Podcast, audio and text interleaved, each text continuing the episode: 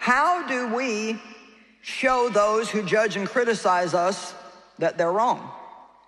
Do we defend ourselves? Do we uh, get mad at them and say equally bad things about them? No, none of that works, does it?